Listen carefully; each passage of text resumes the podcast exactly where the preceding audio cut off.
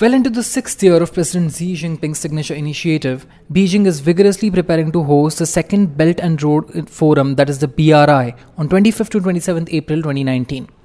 The biennial jamboree is likely to attract 37 heads of states or governments and representatives of around 150 nations, as per Foreign Minister Wang Yi. For the first time, Italy, a G7 country, will be participating as a beneficiary. Most leaders from South Asia, barring India and Bhutan, will also be present but the celebratory mood is subdued due to mounting criticism of the predatory BRI deals that are trapping member nations into a debt web. Flushed with enormous funds, soaring ambitions, ample chutzpah, manufacturing overcapacity, and sluggish domestic demand, as well as being aware of the insatiable global demand for infrastructure finance, China believed that it had hit a gold mine in conceiving BRI. Former Foreign Secretary Shyam Saran says that BRI provides the underpinning for Chinese strategic outreach. Worldwide, at least $1.5 trillion is annually required for infrastructure development and renewal. Notwithstanding some opacity, Beijing is said to have earmarked $300 billion in loans and grants till 2030, which are expected to generate projects worth 1 trillion US dollars. Some 65 countries have already signed into BRI, which is focused on South Asia and ASEAN nations but includes Africa, Central Asia, Eastern and Central Europe, and the Caribbean within its sweep. Asia accounted for 39% of the contract value from January 2014 to June 2018, higher than Africa's 30%, according to Moody's Investor Service. China is investing heavily in Pakistan, its strategic ally, which inter alia gladly acts as its proxy against India. It has committed to infuse over 62 billion US dollars in loans and grants in the China Pakistan Economic Corridor, that is the CPEC, to establish energy, highways, agriculture, and connectivity projects in Pakistan. Some 22 projects worth $28 billion have already been completed since 2014, according to the Pakistani Ministry of Planning. While benefiting Pakistan, CPEC will also meet a key strategic objective of China to link its landlocked and turbulent Xinjiang province to Pakistan's Gwadar port on the mouth of the Arabian Sea. India sees CPEC as an assault on her sovereignty as it passes through her territory in Jammu and Kashmir under the Illegal Occupation Act of Pakistan, aka Pakistan Occupied Kashmir. Neatly embedded in BRI is the Chinese game plan to gain access to a string of ports across the world.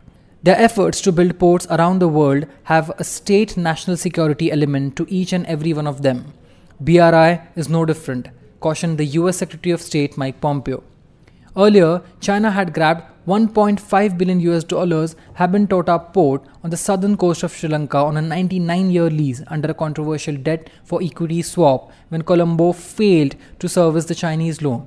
It is noteworthy that Chinese developmental loans typically carry a 4% annual interest rate, for which 40 times higher than Japanese ODA loans. CPEC has indeed led to energy generation and job creation in Pakistan. It has lit up parts once plagued by blackouts. Yet, there is a growing resistance to Chinese projects despite Pakistan's pressing infrastructure needs. Balochistan, its restive province, where the Gwadar port is located, is already up in arms, having realized that CPEC is causing further exploitation and mostly benefiting other provinces. It has amended laws to freeze the sale of land to Chinese companies in Gwadar. Insurgents have carried out deadly strikes against Chinese targets in 2018, first a suicide attack on its engineers, and then the storming of the Chinese consulate in Karachi. The other challenge is Pakistan's acute economic and financial crisis. Its foreign exchange reserves stand merely at $8.84 billion. Islamabad is knocking on various doors for bailouts, including IMF's. It is just not in a position to repay Chinese loans, installments of which would touch 5 billion US dollars per annum by 2022. The consequences remain to be seen, but could lead to China taking control of its vital assets. Pakistan and other BRI nations have been greatly encouraged by China's sudden decision to slash the price tag of a Malaysian railway project by 30% to bring back the country into the BRI fold. Prime Minister Imran Khan, who is attending the BRI forum, is expected to ask Beijing to amend the terms of CPEC agreements to safeguard the Pakistan's interests. China's ill advised move fully reinforces the criticism that the pricing of BRI deals lack of transparency and is governed by geopolitical considerations. Aware that countries like Sri Lanka, Bangladesh, Laos, Cambodia, Philippines, and Indonesia were facing financial constraints because of their overzealous involvement in the BRI, Malaysian Prime Minister Mahathir observed Some countries see only the project and not the payment part of it. That's how they lose large chunks of their country. We don't want that. According to the Washington based Center for Global Development, nations participating in the BRI that default in loan repayments will be at the mercy of Beijing. Eight nations are now vulnerable to above average debt Djibouti, Kyrgyzstan, Laos, the Maldives, Mongolia, Montenegro, Pakistan, and Tajikistan. In the Maldives, Mohammad Nasheed, former president and now an advisor to the new incumbent, disclosed that the Chinese ambassador conveyed to the incoming administration last year that Maldives owed them $3.2 billion, more than double the $1.3 billion amount of the official books. By any standard, this is a staggering figure, as the tiny nation's GDP is just $4.51 billion. In the recent period, countries across Asia have suspended, scaled back, or terminated projects amid concerns over corruption, influence peddling, and rising debt. Myanmar, which owes 40% of its external debt to China, halted a $3.6 billion Chinese backed dam five years ago and has now asked that a new port on the Bay of Bengals be slimmed down.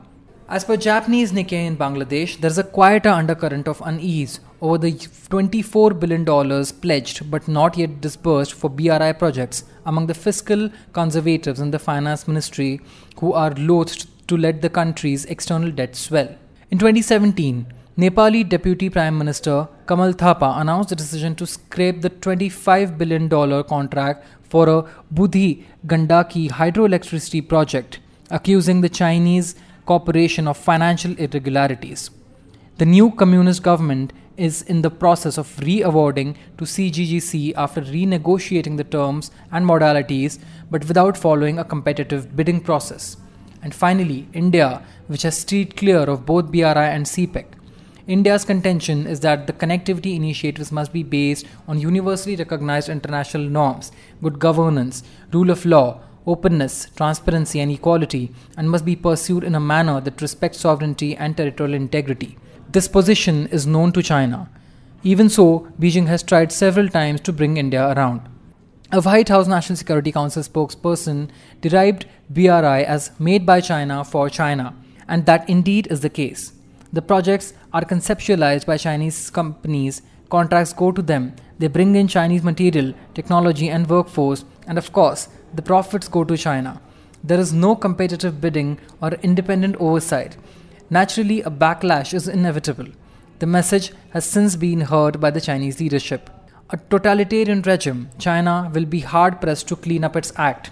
It would be tough to convince the world that BRI is not a new form of colonialism. China is trying to rethink a little bit of this.